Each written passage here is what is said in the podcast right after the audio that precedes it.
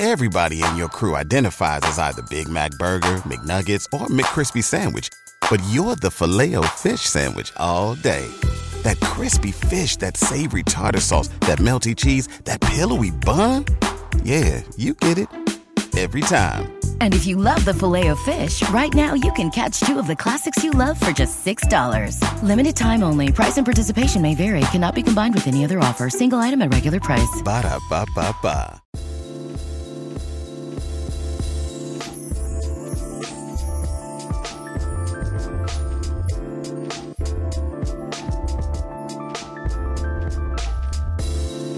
Hello and welcome back to ACCRAC. I'm Jed Wolpaw, and I have back with me today Dr. Jillian Isaac, who everyone knows is a frequent superstar guest on ACCRAC for the keyword series. And we're back with yet another installment.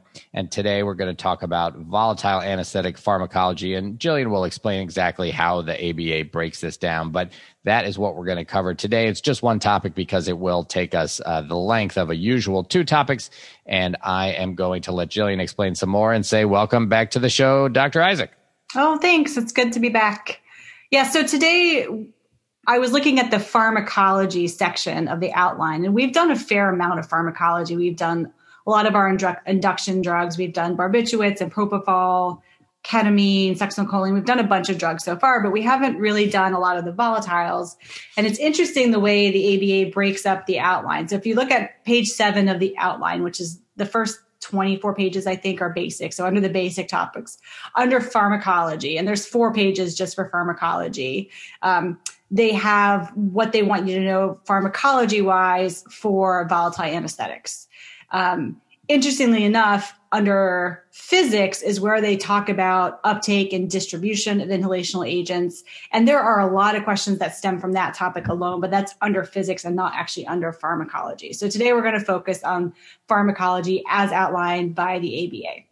So the things that the ABA wants you to know if you look at the outline is they want you to know about physical properties. So that means vapor pressure and blood gas partition coefficients, mechanism of action, and then a lot of effects, right? And this is common for all the drugs, no matter if you're looking at an IV drug, uh, induction agent, an analgesic versus uh, uh, hypnotic versus a sedative. They want you to know the effects on the organ system. So effects on the CNS, the cardiovascular system, respiration, neuromuscular function, renal function, hepatic function, uh, hematologic, and immune systems. And that's common to all the drugs. So you kind of have to go into this thinking the volatile anesthetics like any other drug out there in terms of their pharmacology.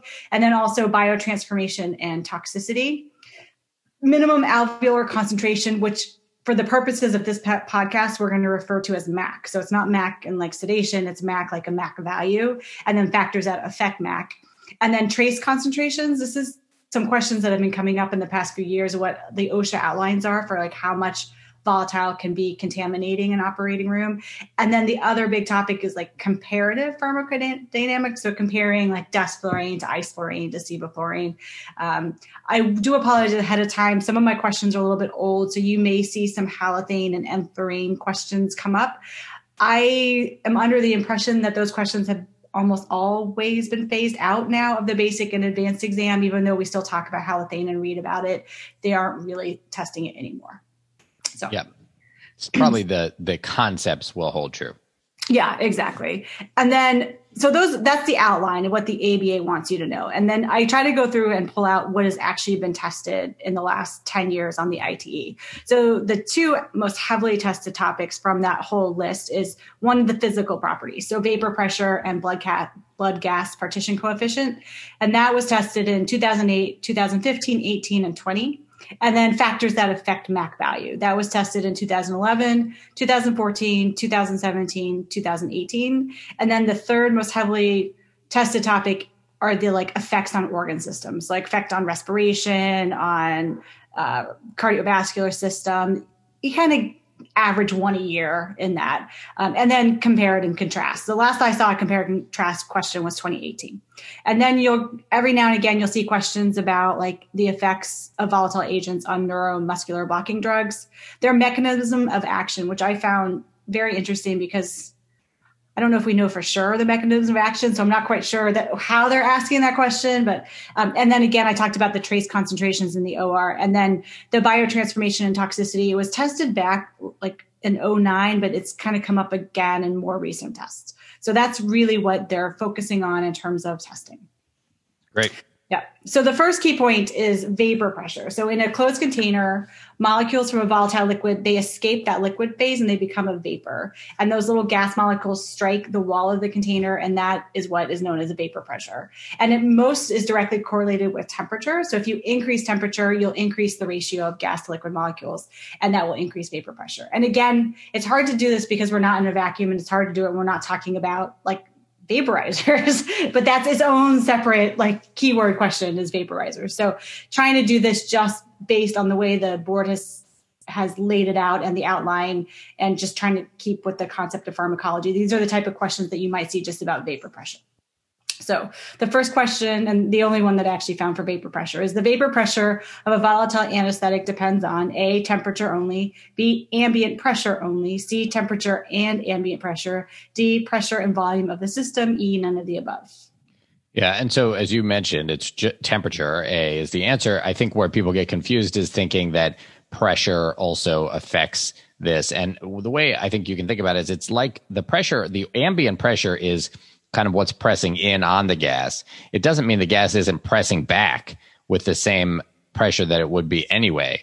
Just like if someone were circling you and squeezing, you could press out with the, whatever pressure you can press out with. If they squeezed less or more, you would still be able to push the same amount. And that's what the, that's how I think of that vapor pressure of the gas. So the ambient pressure doesn't affect it, but the temperature does.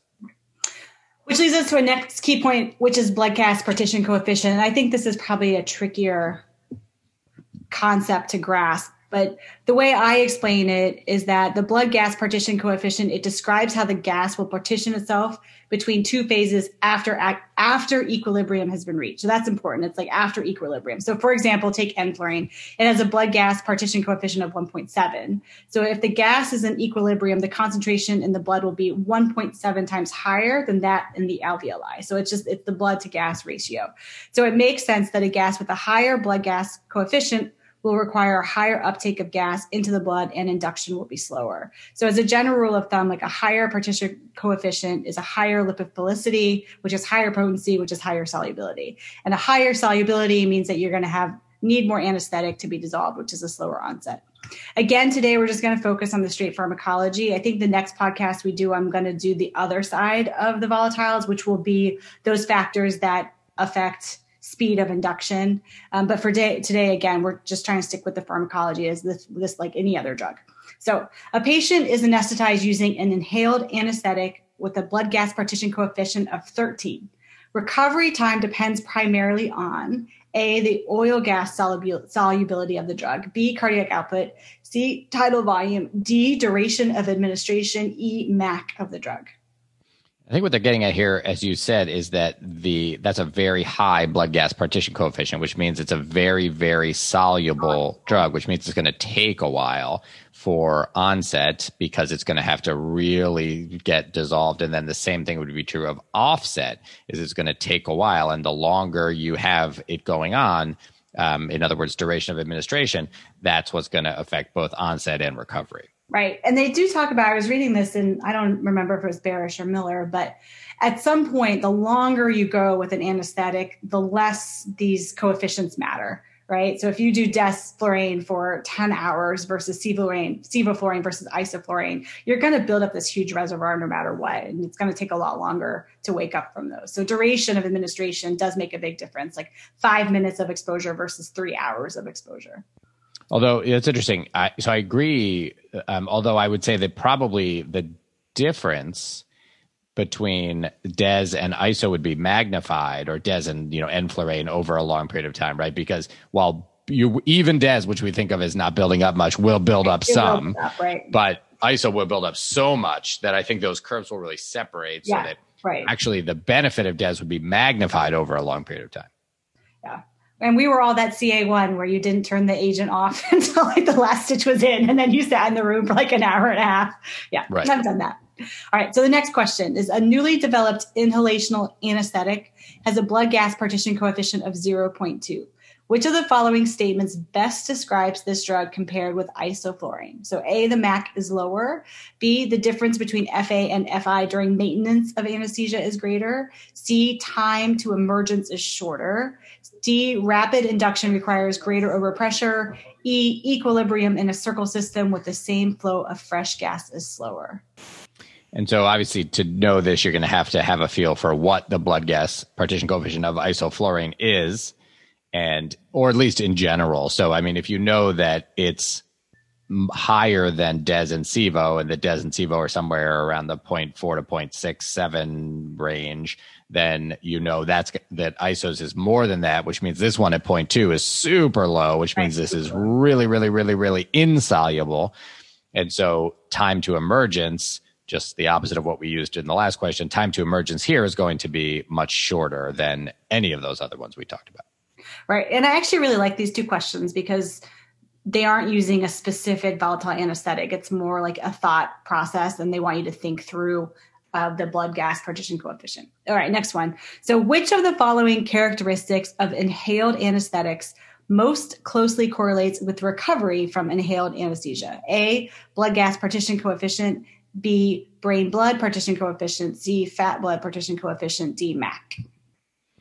Interesting. Yeah. I mean, we've just been, of course, talking about the blood gas partition coefficient. So, good rule of thumb is if you've been talking about something and a question comes up, that's probably the answer. yeah, right. Probably. Um, we don't really talk much about brain blood or fat blood. Um, those have to do with different compartments and sort of how they're coming in and out of those. But ultimately, what matters for uh, both uh, induction and recovery is the blood gas partition coefficient. Uh, so that that's what it's going to be. Okay we just have a few more on this topic and hopefully it'll nail the uh, concept home. So, which of the following is most closely associated with minimum alveolar concentration? So, MAC. A, blood gas partition coefficient. B, oil gas partition coefficient. C, vapor pressure. D, brain blood partition coefficient. So now, actually, we are just you know, going back on everything I just said about if right. you're talking about something that's like, I do that um, on purpose. right, right. Prove me wrong. So, you know, what you, and when you did your intro up front, you said that the oil gas partition coefficient is going to give you a feel for potency. And so MAC is a measure of potency.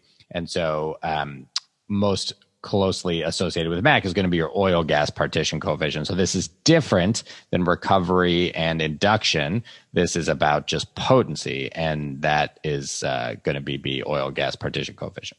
Right. And if I remember correctly, there's some some correlation. With it's like the Meyer Overton rule, right? The oil gas partition coefficient, kind of like mechanism of action it may be, but I can't tell you that I remember what that right. is. I know. Right? Okay. Um, compared with other volatile inhalational anesthetics, desflurane has which of the following characteristics? A equal potency to isoflurane. B greater extent of biotransformation than enflurane. C less airway irrit- irritation than halothane. D a lower blood gas solubility coefficient than enflurane. E lower vapor pressure than isoflurane. So we talked before about how Des is a very insoluble anesthetic, and so its blood gas uh, solubility coefficient is going to be low. And enflurane, though we don't use it much anymore, is is like isoflurane in that it is less. Uh, that, that it is more soluble than desflurane, and so Des will have a lower blood gas solubility coefficient. Right. And they do, and I couldn't find a question, which is crazy because it comes up again and again. But desflurane is the one that causes the most airway irritation. That's a really common question, even though I couldn't find one. Yeah, and I, I will say because this is actually commonly misunderstood. This came up actually the other day in the OR. Is that desflurane is still bronchodilatory. So people think that because it causes airway irritation that to an awake patient that it is not a bronchodilator. That's wrong. It's I think of it as it's like it smells bad. So if you yeah. give something that smells bad to someone who's asleep, they don't care. And same thing with Des, right? If they're awake, they can't tolerate the inhaled induction with Des because it like smells bad and irritates their upper airways in that kind of oh that smells bad way. But it once they're asleep, it has the same bronchodilation effect as Sevo or ISO. Okay. So that leads us to key point three, which is there are many factors that will affect your MAC. So there are certain physiological and pathological states that can alter MAC. So for example, MAC will increase with hyperthermia and significant hypernatremia.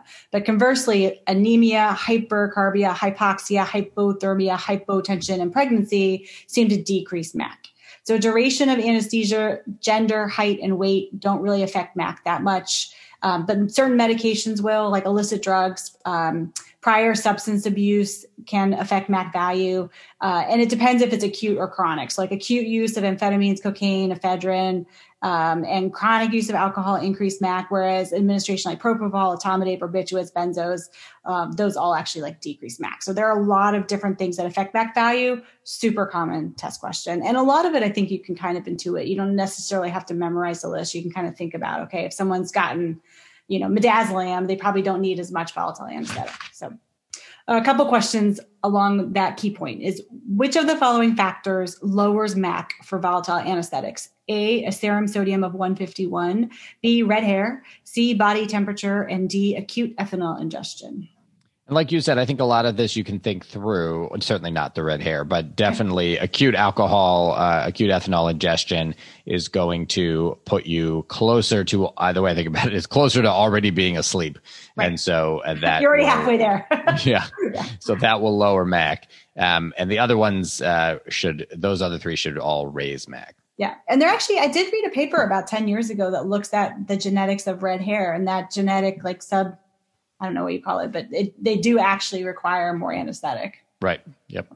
All right, another question in that arena. All of the following physiological states decrease MAC except A, anemia, B, hypercarbia, C, pregnancy, D, hyperthermia.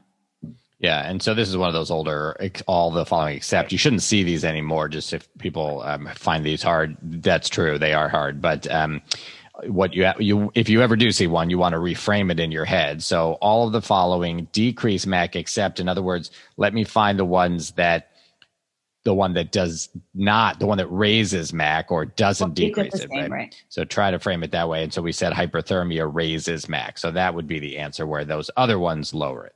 Right. And I think of that in terms of like you're in like a hyperdynamic state. And because you're hyperdynamic, you're going to need a bit more. Right. So the fourth key point, which is probably the biggest one for today, is actually looking at the effects of volatile anesthetics on the different systems, organ systems. So CNS, cardiovascular system, system, respiration system. So in general, um, what happens to mean arterial pressure with with volatile agents, Jed?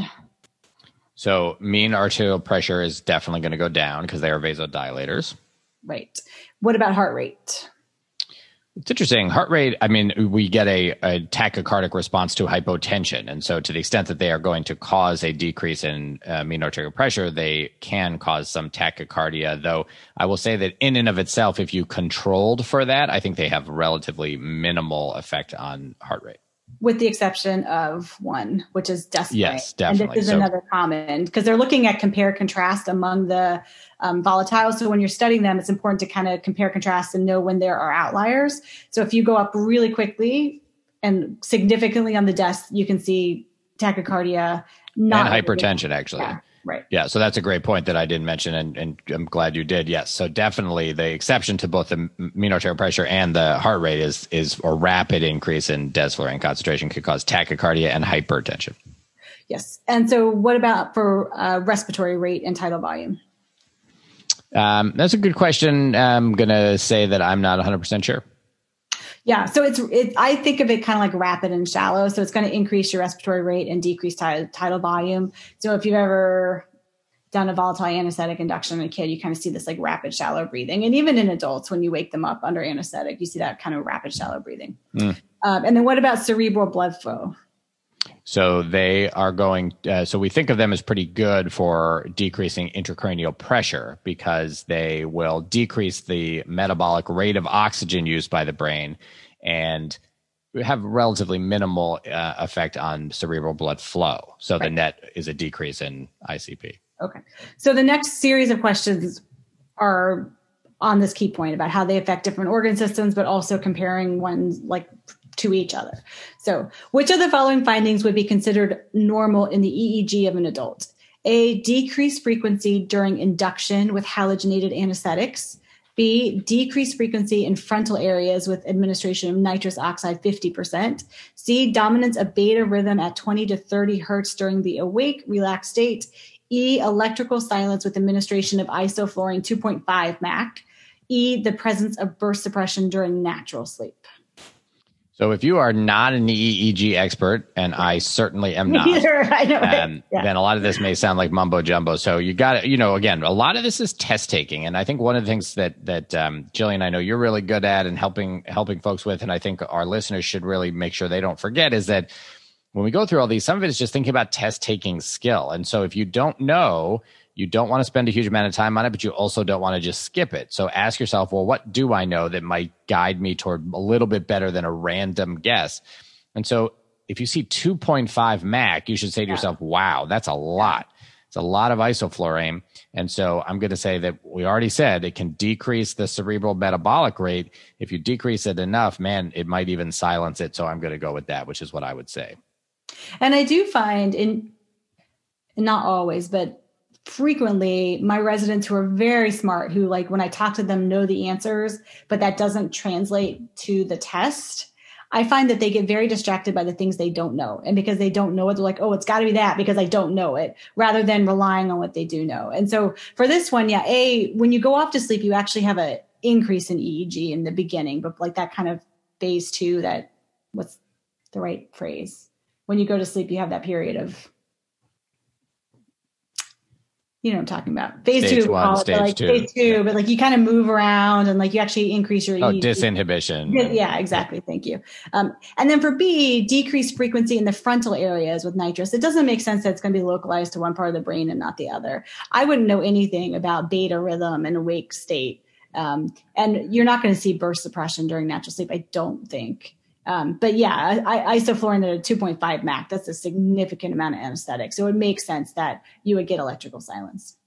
And I should just say that before, you know, I had said that um, they decrease the cerebral metabolic rate, inhaled anesthetics do, and have a relatively minimal impact on cerebral blood flow. I think that's true, though. I think they can and do a little bit increase cerebral blood flow. Yeah. Okay, so during spontaneous breathing, volatile anesthetics, A, increase tidal volume and decrease decrease respiratory rate, B, increase tidal volume and increase respiratory rate, C, decrease ventil- uh, tidal volume and decrease respiratory rate, or D, decrease tidal volume and increase respiratory rate. Yeah, and so as you said, they're going to decrease tidal volume and increase respiratory rate. So that rapid shallow breathing. All right, which volatile anesthetic decreases systemic vascular resistance? A, sevoflurane, B, isoflurane, C, desflurane, D, all of the above. And they all do. They all do, right. Which inhalational agent moderately increases cardiac output? A, sevoflurane, B, isoflurane, C, desflurane, D, nitrous oxide.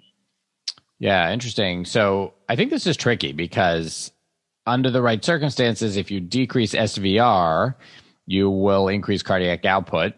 Um, though uh, obviously there's a lot of, uh, else that goes into that, and usually I don't think of Sevo, ISO, and DES as increasing cardiac output.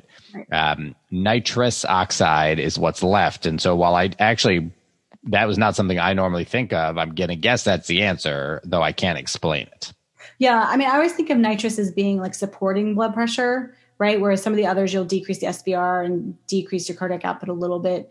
Um, so I guess to me, that's why. I also thought it was really interesting that they normally these questions say volatile anesthetic, but they switched to inhalational agent because nitrous isn't a volatile, which is right. a bit of a clue. But I also think it's like that Sesame Street song. Do you remember Sesame Street? Like which one of these things isn't like the other? And yeah, have four boxes definitely. of these. It's like the one thing that isn't like the other. So right. Um, trying to parse out, it made the most sense to me. Yep, makes sense. An abrupt and large increase in the delivered concentration of which inhalational agent may produce a transient increase in systemic blood pressure and heart rate. A, sevoflurane, B, isoflurane, C, desflurane, D, nitrous oxide.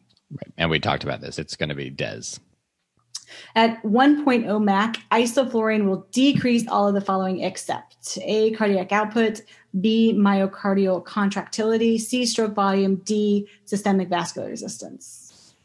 Right. So at a Mac, we know it will um, have some. The the volatile anesthetics have a little bit of um, uh, myocardial um, uh, depression. So it will a little bit decrease myocardial contractility, st- uh, therefore also stroke volume. Definitely will decrease SVR. So what's left is cardiac output. And um, again, I think what happens there is though you do get a little bit of a decrease in stroke volume, which should decrease cardiac output, you also get a decrease in SVR, which is going to balance that out. So you have to just remember what goes into cardiac output, and you'll probably have about a net even effect on cardiac output. And that's exactly what the answer said. So compared with other volatile inhalational anesthetics, desflurane has which of the following characteristics? A, equipotency to isoflurane. B, greater extent of biotransformation than enflurane. C, less airway irritation than halothane. D, lower blood gas solubility coefficient than enflurane. E, lower vapor pressure than isoflurane. Right. And so I think we've been through a lot of these, and the answer is going to be D, lower blood gas solubility coefficient than enflurane. Um, it does, it is significantly more, um, significantly less soluble, and so has a lower blood gas solubility coefficient. And then, which of the following drugs increases cerebral blood flow while decreasing cerebral metabolic rate? A, etomidate, B, fentanyl, C, isoflurane, D, lidocaine, E, midazolam. And we went over this as well that the, this is what the volatile anesthetics do and why they are good for for example intracranial surgery. And so c isoflurane. yep, exactly. Okay. Which leads us to the metabolism of volatiles which we don't really think of. At least i don't right? I think about breathing them in and breathing them out i don't really think about them getting metabolized the same way we think about the metabolism of say morphine or Precedex, right? So there are actually microsomal enzymes in both the liver and the kidney that do metabolize a certain percent of your volatile anesthetics um, so halothane was the most it was 10 to 20 percent for halothane which is probably why halothane was a little bit more involved with like halothane hepatitis than the others because there was more metabolism there. It's much lower for the other ones like 0.2 percent for isoflurane and almost zero is zero for nitrous. About 3 percent of the absorbed dose of sevoflurane is metabolized and it undergoes hepatic metabolism by cytochrome p450 so you can have less or more metabolism based on if you're using drugs that affect the P450 system.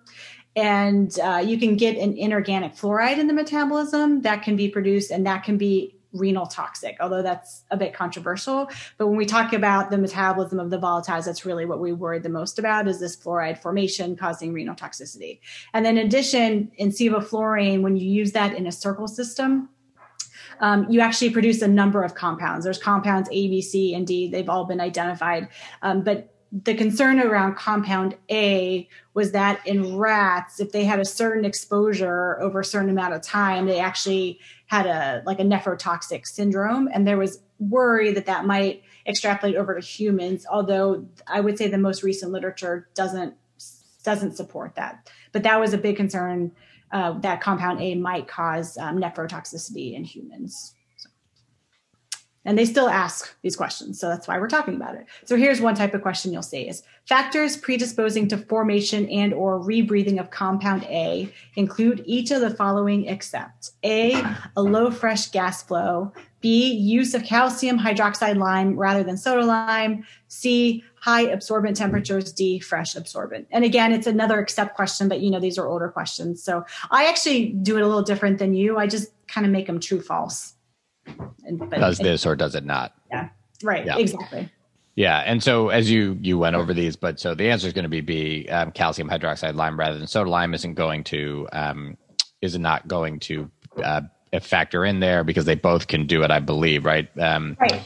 But uh, the others are actually at least we now, as you said, we have some question about this, but the prior belief was that all of those other ones, including low fresh gas flow, did lead to more compounding. Right, exactly. All right, a 73 year old woman with a preoperative serum creatinine of 2.1 develops oliguria during enflurane anesthesia. Urine sodium concentration is 10 milliliter equivalents per liter, and urine osmolality is 450 milliosmoles per liter. The most likely cause of these findings is A, acute renal failure, B, chronic renal insufficiency, C, decreased renal perfusion, D, fluoride nephrotoxicity, and E, intraoperative admin- administration of furosemide. Yeah, so uh, they they like to try to make sure you know that our volatile anesthetics don't tend to hurt organs, right. at least not directly. Right, exactly. Yeah. And so what they're giving you a picture of is a pre-renal picture, and so decreased renal perfusion. And again, it's an older question, but you do see see them from time to time about do volatile anesthetics cause um, fluoride nephrotoxicity. Uh, so the here's the, we have two more in this category. So following enflurane anesthesia, serum-free fluoride concentration is most likely to be increased in association with long-term use of A, diazepam, B, ethanol, C. Oh, I can't say it. It's INH. D. Isoniazid, yeah. yeah, yeah, thanks. D, phenobarbital, and E, phenytoin. Um, yeah, great. So um, interesting question. Uh, after enflurane anesthesia, free fluoride is going to be increased with long-term use of one of these. And I'll be honest, this is not something that I I would have known, but I think the answer is isoniazid. Um, I'm sure it somehow affects the um, processing or excretion of that free fluoride, but again, it um, affects the P450 system, right? It's one that INH, if you're on it a long time, it can ramp up your P450 system. So you're going to have more metabolism than normal. And so you can have uh, increased serum free fluoride concentration. Mm, so again, it's okay. more out of the box, but they are still testing. So, all right. The Sounds highest good. serum fluoride levels are seen following the administration of which of the following volatile anesthetics? A, desflurane, B, enflurane, C, halothane, D, isoflurane, E, sevoflurane. And as you said up front, a sevoflurane is going to give you the uh, the most here. About 3% of all of them. Yeah, exactly.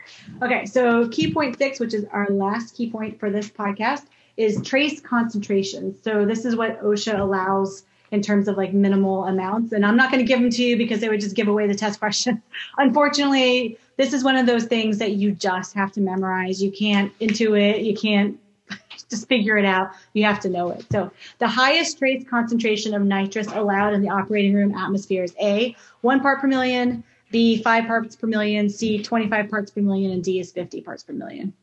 Yeah. And so I don't know this. And so what I would do, again, test taking approach is, and this is not guaranteed that this would work, but I think if I had to, I'd say I'm not going to pick the extremes. So I'll pick one of the middle. So either five or 25. And I think the answer is going to be 25. Yeah, it's C. And just statistically, C is more often correct than other answers. So if you really just had a flat out guess, I would recommend guessing C, which is not going to work in the next one. But so the next one is the highest concentration of volatile anesthetic contamination in the OR atmosphere when administered in conjunction with nitrous is A, 0.5 parts per million, B, 2 parts per million, C, 5 parts per million, and D is 25 parts per million. Right. And so, as you said, here it, it, does break that rule. It is going to be one of the two extremes, and here right. the lowest extreme. And I guess if you are going to have low extremes, it's probably when it comes to safety stuff right. where it's going to be the lowest. Yeah. So point point five. Yeah. And I have seen these, these have come up, I think, in the IT the past few years. So it's one of those things that if you can just put it in your memory bank, it will give you a quick, correct answer. Yeah. All right. So the last question is the greatest source for contamination of the OR atmosphere is leakage of volatile anesthetics. A around the anesthesia mask, B at the vaporizer, C at the CO2 absorber, or D at the endotracheal tube. And this should be pretty obviously around the mask. That's going to be where you're going to get much more leak than any of those other things. Though, of course, this does assume you are masking with volatile anesthetic because if you aren't, you're not going to get any leak of volatile anesthetic which I think in peds you probably get a lot more OR contamination because you're doing all those inhaled inductions. Don't do as yeah. much. And I'm not the type. I know there are a fair number of attendings who do it after IV induction. Will turn on the volatile agent and mask with it on. I'm not one of them, but yeah, I actually do like to do that, but um, you know, uh, I think either way, I, I, what I tell residents is it doesn't matter to me if you if if you don't do it, you just have to remember that depending on how long you mask for, you may need to redose your propofol um, because you haven't been giving anything. Um, well, Jillian, this has been great. Thank you very much. Why don't we turn to the portion of our show where we make a random recommendation? You've always got great, interesting, oh. fun ones. what do you have for our audience today? So I just finished a book that was phenomenal and a very unknown story. It's called A Woman of No Importance, and it is the story of Virginia Hall. So, my dad, he's not listening, but he was a, a lifetime CIA guy. When he retired, he was director of counterintelligence. Um, and I texted him, I was like, Have you heard the story? And he's like, No. And they said, Yes, there's actually like an entire wing in the CIA museum de- dedicated to Virginia Hall. So Virginia Hall is an American who was living overseas when World War II started. She's actually originally from Baltimore, which is how I heard the story. She was the most uh, fundamentally important spy in France during World War II against the Germans, and she was the Germans' number one, like sought after spy and enemy in France during World War II because she organized all these networks of resistant fighters and would radio back to England when it was very dangerous to radio back because the Germans would get the frequency. So she would radio back to England and coordinate all these drops of like money and materials. And she would organize these resistance fighters to like bomb um, factories that were building German supplies or bomb the railways that were going to move German troops. It's a great story and just one that's really unknown. She never um, wanted to talk about it or take credit for it because she always thought that her life would be in danger. Like she was so sought after by the Germans that she thought even up until she died that they were still going to try and come get her. Uh, but now that she passed away a few years ago, her story is getting out there. Wow, that's fascinating. It's called A Woman of No, of no Consequence? No importance. Of no importance. Yeah. yeah. And she was actually one of the very first women to be hired by the CIA after she came back to the States following her time in the war. Um, she was actually hired to be a CIA agent. Wow, that's fascinating. I'll definitely have to check it out. You know, I just finished watching The Americans, all six seasons, and and I didn't. And now I'm I'm thinking your dad like had a prominent role in there. His uh his not him himself, but his his uh job anyway. Uh, you know, I know very little of what my dad did. He doesn't talk about it like at all ever. I know he helped negotiate START, which was the St- Strategic Arms Reduction Treaty, and ABM, the Anti Ballistic Missile Treaty, just because he has mugs with like those things on them. Nice. And uh, it's funny, like I have a bunch of siblings, but the only thing that all of us want for my dad are a CIA collection of mugs. That's awesome. Um, well, very cool. Uh, I am going to take a little different tack. I've actually been trying to learn to get a little better at chess. I've always kind of known how chess works, but never been any good at it. And so I downloaded this app. didn't you? Yeah, no. So so we just started that. Actually, my wife and I watched the first episode last night.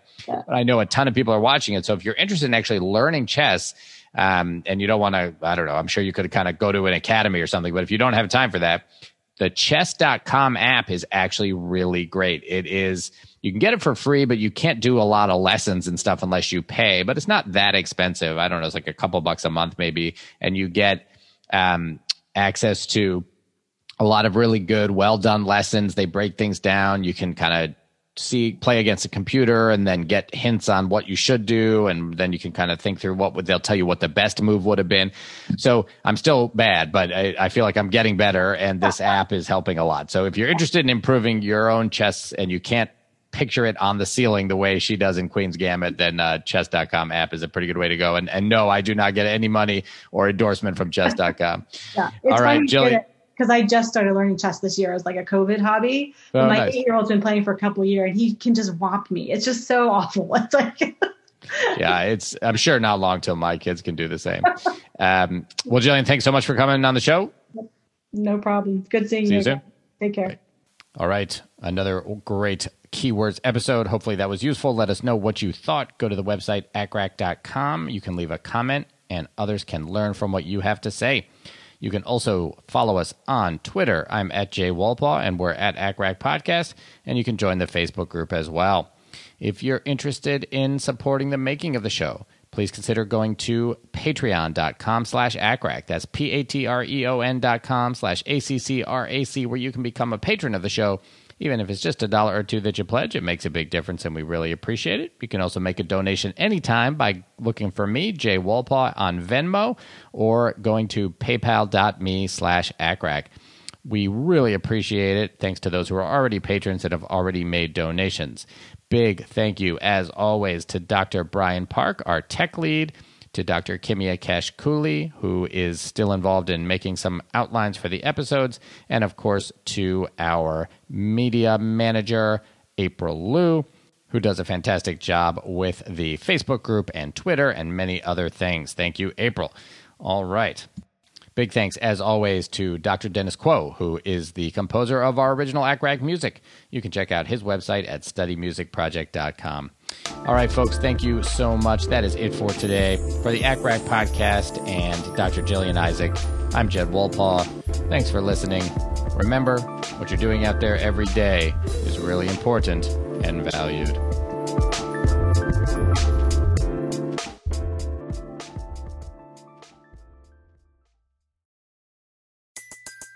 Everybody in your crew identifies as either Big Mac Burger, McNuggets, or McCrispy Sandwich. But you're the filet fish Sandwich all day. That crispy fish, that savory tartar sauce, that melty cheese, that pillowy bun. Yeah, you get it. Every time. And if you love the filet of fish, right now you can catch two of the classics you love for just $6. Limited time only. Price and participation may vary. Cannot be combined with any other offer. Single item at regular price. Ba da ba ba ba.